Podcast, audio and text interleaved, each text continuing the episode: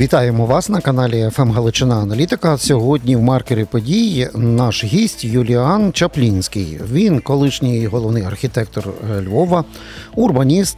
Архітектор був навіть заступником міністра розвитку громад території з питань європейської інтеграції. Нині дуже популярний влогер. Пане Юліане, вітаємо вас. Доброго дня. А я дивився ваш влог і закрив очі, і в мене було відчуття, що я слухаю свого друга, артиста шоумена е, в- Стевка Оробця. Не родич Так. ваш?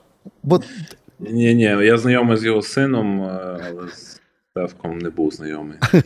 та таке в мене було дежавю. Ви подивився купу ваших влогів. Все ви, багато запитань, не встигнемо всі. Хочу розпочати про головне. У нас, е, оскільки ви цим і займалися, і це абсолютно те, що ви знаєте вздовж і поперек. Я про головний зараз євро.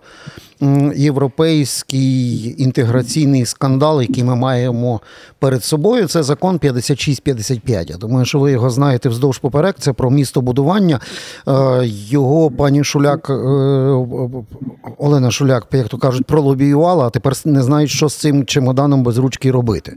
Тому що і він і не вступив в дію, і не підписаний, і Європейська комісія просто в шоці, бо це не відповідає нічому, ні стандартам Європейського Союзу, ні нашій реформі про місцеве самоврядування. Що з цим всім буде? Ось цією забудовою разом з забудовниками, але без громад.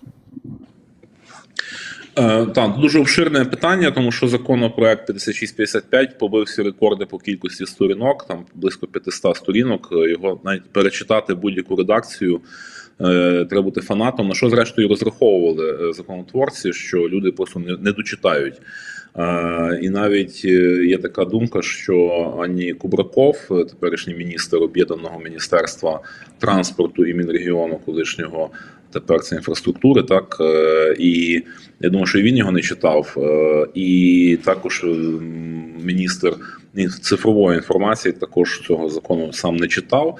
І це як в тій тому анекдоті про е, Кікабідзе, знаєте, що каже, такий плохой півець, каже, ти що слышав, не мені Гогі напівав. Ну, це десь так само, напевно, на то і розраховувалось. І більшість депутатів, коли їх опитали, на що ви про це за це голосували, то вони казали, що ну нам сказали, що це про це про цифровізацію, що це буде добре, та якби і це поб'є корупцію. І на, на це і розраховано. Е, я дуже спрощу все, що найкраще пояснюється, це на хлопський розум. Значить, якщо на хлопський розум, чому така такий сирбор? Е, Вся Європа, весь Євросоюз тримається на децентралізаційних е, основах, і роль місцевого самоврядування, як в їхніх територіальних громадах, так і в містах, це є основа економіки Європейського союзу. Тобто не централізовані столиці грають роль, а гасло попередньої політичної партії і в Німеччині було е, сильне, сильні міста, сильна держава. І чому чому, чому такий, такий упор? Тому що дистанція е, від звичного мешканця міста до його бургомістра, до, до мера. Погодьтеся, і значно коротша, ніж е, до президента чи до прем'єр-міністра.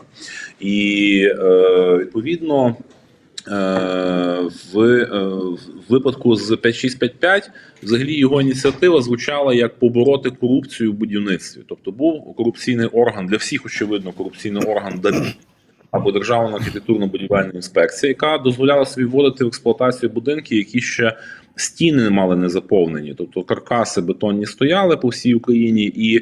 е, Була розцінка, була мережа бек-офісів розповсюджена, куди забудовники носили гроші і їм вводили в експлуатацію. І е, Зеленський, прийшовши до влади, е, сказав, що я цю корупційну гідру поб'ю.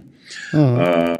Не підготувавши ще законодавчої бази, тому що ДАБІ в законі про регулювання містобної діяльності був центральним органом виконавчої влади, породженим іншим центральним органом виконавчої влади кабінетом міністрів.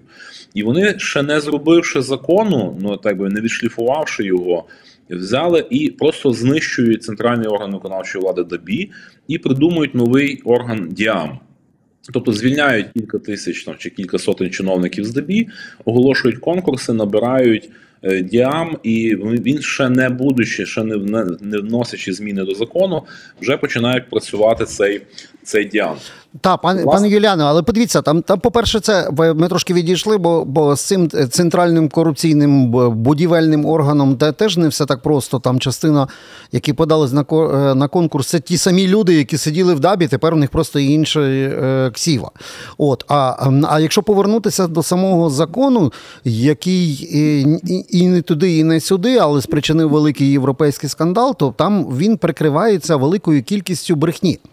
Е, тобто, пані е, Шуляк каже, так, це про щоб корупцію, це щоб більше прозорості. Це тому, що ми зробили запозичення з британської системи. І це все, от я зараз вже е, три пальці можу загнути, це три рази брехня. А такої брехні довкола цього закону багато. І от вже вдасться його спинити е, і що з цього, ну і і на що вийти? Бо ви ж самі сказали, що закон такий, як як бюджет, товстелезна дігроси бук. Так, е, власне, я, я хотів так би людей ввести слухачів в комплексне розуміння, але е, образно кажучи, я хотів закінчити тим, що продавали законотворці цей проект як е, проект, який має вбити корупцію в будівництві. Але а ми, як архітектори чи урбанпленери, сказали, що нам потрібно якщо ви хочете побити корупцію, то зміцнюйте антикорупційне законодавство, а не міняйте політику планування міст. Оце головна теза, контртеза, так тобто про що про що ми говоримо. І основна е, основний проблема. Ми насправді радо, е, всі проєктанти, дуже раді, що дійсно щось позитивного держава зробила. Це перевела всі реєстри в єдину електронну систему в галузі будівництва. Це дійсно прекрасно. Хвалю, е, даю Оскара. Е, аплодую стоячи. Тобто це, це правда, це дуже добре, тому що тепер всі електронні підписи, як чиновників, так і проєктантів. Е, немає, е, не подаються одні проекти в міську раду, інші проекти в державну експертизу. Все в одному віконечку в дії. Це дуже добре, але це не має нічого спільного з міським плануванням. Це є процедура. Тобто про процедури, про ЦНАПи, про надання сервісів тільки тільки за. Але глобальне питання того, щоб міста навчилися планувати свій розвиток. Е, для того, щоб вони могли ліпити стратегії міського розвитку, для того, щоб вони під ці стратегії могли просити самі кредити чи позичати в Європейську Союзу на якісь програми, оце треба навчити міста. А позиція уряду каже: вони всі корупціонери, там нема з ким говорити, всі регулі, і всі ну тобто треба зробити новий орган, е, назвати його містобудівельна палата, яку очолить міністр е, інфраструктури своїми заступниками. І ми будемо кожний кейс, е, випадок якоїсь незаконної забудови розглядати в Києві і судити, ніби перед судом. І ви розумієте, що це така суперкорупційна піраміда. І про це Шуляк не любить говорити. Вона постійно тільки задавати питання, вона розказує про Англію, про Америку. Ми всі з'єднали найкращі досвіди, і все в цифрі, все буде прозоро. Ми корупціонерів будемо сажати. Але коли їй починають говорити, а як же ж містобудівельна палата? То вона починає уникати е, цього питання, і насправді я дуже радий, що дійсно аж Європейська комісія мусила поставити крапку в цьому, тому що коли ми говорили. Е, що це є, наприклад, Анна Кірій, вона є головою палати чи заступницею палати архітекторів. Дуже е, прекрасна жінка, розкішна і е, свідома українка, яка Почала дуже детально критикувати цей проект, то Шуляк відповіла тим, що на комітеті депутатському вона почала показувати, що ФОП Кірій робила проект школи, і потім вносилися зміни в цей проект, і вона попросила 200 чи 400 тисяч додаткових грошей. Тобто і вона корупціонер, типу, ну тобто пограбувала місцевий бюджет. І це було дуже ницо, і це це методи не політика, це методи якоїсь, ну чесно кажучи, базарної баби. Тобто, це це дуже принизливо. Ну, на жаль, е, на, жаль, ця практика не нова. Я ніколи не забуду, як аргументи про корупцію в межах партії регіонів в часи Януковича. Альона Бондаренко казала: А що ви хочете? Що до нас не крали? До нас теж крали, значить тому можна і нам красти. Це така сама логіка, е, і, на жаль, так. Ну тобто, тут крапка, все цей е, закон треба поховати, попри в титанічну працю і розмір чи будуть пробувати, як там Кацапи кажуть, не миттєм та катяним, пропхати його, наприклад, через Кабмін частинами. Який ваш прогноз?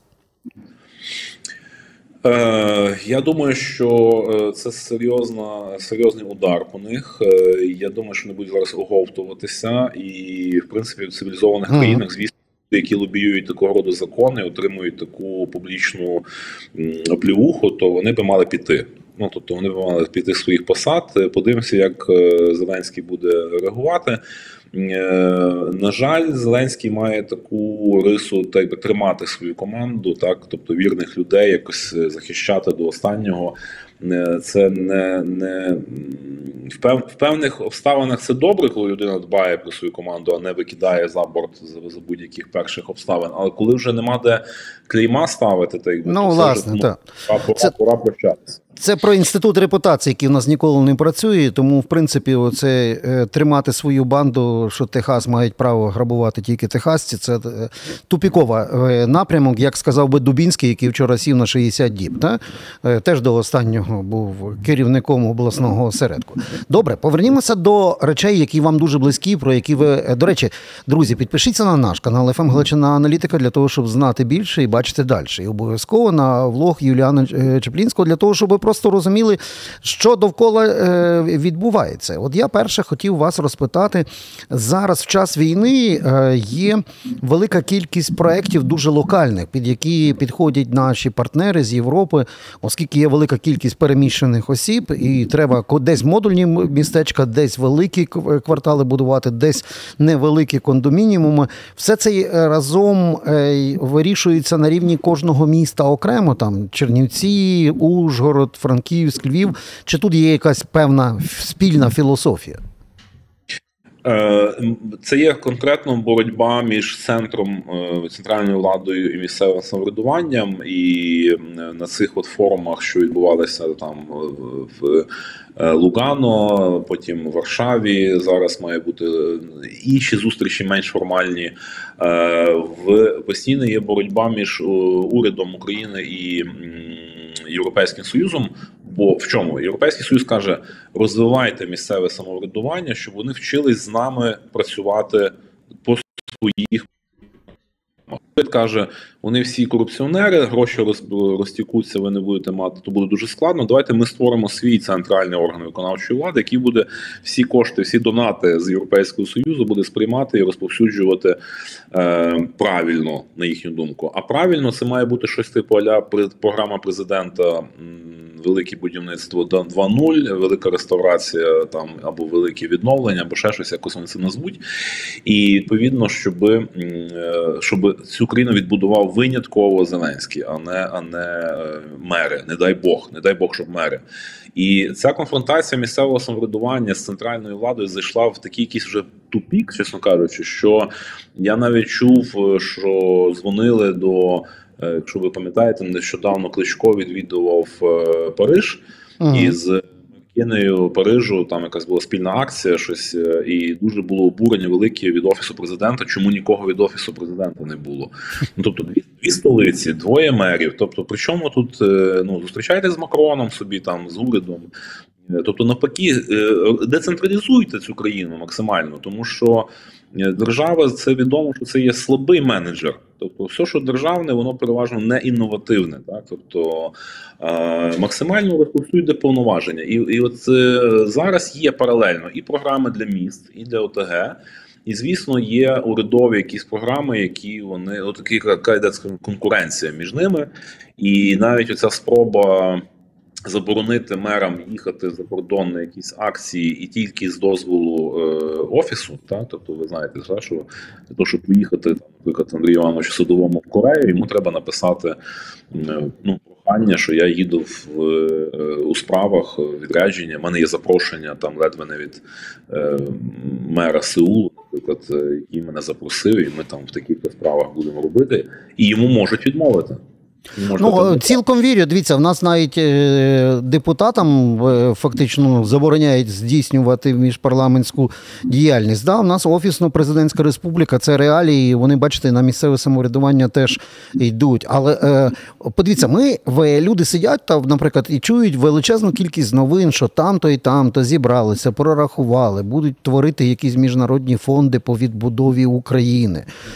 Називаються шалені цифри. Звідки вони взяли? Взялися, невідомо. Як цей фонд буде функціонувати і хто його буде розпорядником, хто буде контролювати конкретні видатки, теж нічого ще не зрозуміло. На дворі е, загострення війни е, кінця і краю не видно, а тут вже ділять шкіру невбитого ведмедя, нічого не зрозуміло. І це і це страшенно нагадує оцей е, урядовий е, антиковід фонд, який виявилося, що з ковідом немає нічого спільного, а тільки в асфальт закатували і крали. Так, от що з цими фондами? Ми в них будемо вірити? Їх захід буде контролювати, чи знов наші візьмуть і будуть е, е там. Не знаю, університет майбутнього робити і садити мільярд дерев, як це було. Е, дивіться, е, будуть фонди однозначно. Захід точно про це думає. Радяться. Я знаю, що, скажімо так, ну може такої неформальної мови. Я не не чиновник, не політик, можу собі дозволити угу. якісь такі вислови. Я знаю, що Штати якби наказали, можна сказати, ще так настоятельно попросили е, Німеччину очолити тему відбудови, тому що Німеччина дуже обережна в темі давати зброю чи не давати. Тут був той час, коли вони сумнівалися, чи давати танки ще тут зараз потім вже поїхало. І їм сказали, ну добре, тоді ви будете відповідальні за ці програми відбудови. І я дуже втішився, тому що це вони вміють робити бездоганно. Е, тобто німці, по-перше, їхні донори, такі як ГІЗ в Україні, давно присутні. Е, багато з місцевим самоврядуванням працювали, багато успішних проєктів зробили. І я розумію, що це дуже нам повезло, що саме вони будуть ну, займатися. І така програма вже почалася. Я особисто співпрацюю зараз з КІЗ по е, з компанією Дельта Австрійською по проектах шкіл і садків і інших об'єктів інфраструктури на сході на Донбасі. Тобто, ми маємо рік на проектування е, конкретних об'єктів з залученням місцевих громад, слуханням їхнього завдання. Е, і е, ми маємо рік для того, щоб підготувати повністю проектно кошторисну документацію. І і таких проєктів вони запускають сотні, і через рік, грубо кажучи, Євросоюз, розглядаючи якісь цифри, буде мати конкретику що це про Селидовець, це про Покровськ, це про Охтирку, і там коштує 40 мільйонів, там коштує 60 мільйонів, там коштує 20 мільйонів гривень. І вони будуть мати більш притомні цифри. І вже після цього буде вирішувати, чи давати їм напряму гроші на місцеве самоврядування, чи давати через якийсь фонд, чи чи грати тендер через донора. Е, думаю, що мій, мій прогноз, що швидше за все, все буде через донора. Тобто на GIZ, грубо кажучи, зайдуть гроші, вони не оподатковувані, вони будуть грати самі тендери, будуть слідкувати за тим, щоб не було корупції, і слідкувати за е, чиновниками, щоб вони вчасно видавали документи там і сприяли. Пане Юліане, а я от дивився не одне журналістське розслідування. Знаю цих е, колег своїх, які це показували на прикладі Київщини. Ну, Після деокупації Київщини в Ірпінь, е, в Буча і так далі, там було що відбудовувати. І просто це якісь дикі історії, де відбудовою і ремонтами займаються рага і капу копита, десь з інших областей, десь там з Вінничини, звідкись люди ніколи профільно навіть не працювали ні з будівництвом, ні з реставрацією архітектури як такою. І тут вони і там такі схеми, Боже, там і завищення по, по ви знаєте, та там по, по матеріалах. Е, матеріали туфта, але проходять по документах як е, супер новітні технологічні матеріали для відбудови, незавершені роботи. І це стосується і багатоквартирного колективного житла, і індивідуального, і все це під ключ на закритих якихось тендерах пройшло. Тобто крали направо і наліво, списували на ну не знаю, на якогось. Е, лівих людей, от е, от це приклад відбудови на локальному рівні. Що з цим робити? Е, Ну, дивіться, тут, тут, тут звісно, що е, радує тільки одне, що це стало е, предметом розслідування. Там я також дивився це бігуси, по-моєму, робили. Так, бігуси теж давали це. так. Так, тобто ем, дивіться, тут є ряд проблем. Перша, у нас в принципі е, державне бюджетне окошторисування об'єктів є трошки маразматичним. Воно має дуже багато різних коефіцієнтів і неприродних взагалі ціноутворюючих показників, які, власне, от туди би увагу Мінрегіону, щоб це зачистити і зробити більш зрозумілим і реалістичним. Тому що от в цих коефіцієнтах завжди губиться дуже багато правди, е, і в ній ховається дуже багато різної маржі, в тому числі корупційної. А е, органи, коли починають читати ці кошториси, вони їх починають сприймати дуже буквально. Е, і, і, і я вам скажу відверто, мене таке враження, що так побудовано спеціально. Знаєте, що типу е, робимо якісь аморфні кошториси, які взагалі не про предмет. Для того, щоб можна було, якщо не поділилися, то будь-який випадок взяти за горло. Другий момент, який е, є проблемний, це є те, що будівельників ну, нема. Тобто всі девелопери зараз фактично на на, на, на грані, е, ну можна сказати, ледве не банкрутства. Е, на заході України, там, де немає бойових дій, де щось є якісь ще якісь залишки ринку так, будівельного. То вони просто не можуть. В них було вчора 20 плиточників, сьогодні двоє плиточників. Хтось ховається від армії, хтось вже служить, е, хтось хворіє, хтось втік за кордон ще там до війни чи під час. І робочої сили нема, і в будь-якому випадку тема, хто має відбудовувати Ірпінь, чи Бучу, чи люди з Вінниці, чи люди з Маріуполя, то в принципі будь-хто може відбудовувати, якщо є хоч хтось, хто може хто може працювати. Мені здається, що е, уряду треба бігом зробити якісь більш прозорі системи кошторисування і опублікування цих кошторисів для, ага. для ринку, і оце дерегулювати цю штуку. Можливо, це би дало ефект, власне кажучи, дійсно. То, що вчора людина не будувала, це не біда, тому що нас, ви знаєте, буде чекати така штука, що як 90-ті, знаєте, коли е, математики і директори шкіл плитку клали е, після роботи, бо ну щоб, щоб рятуватися.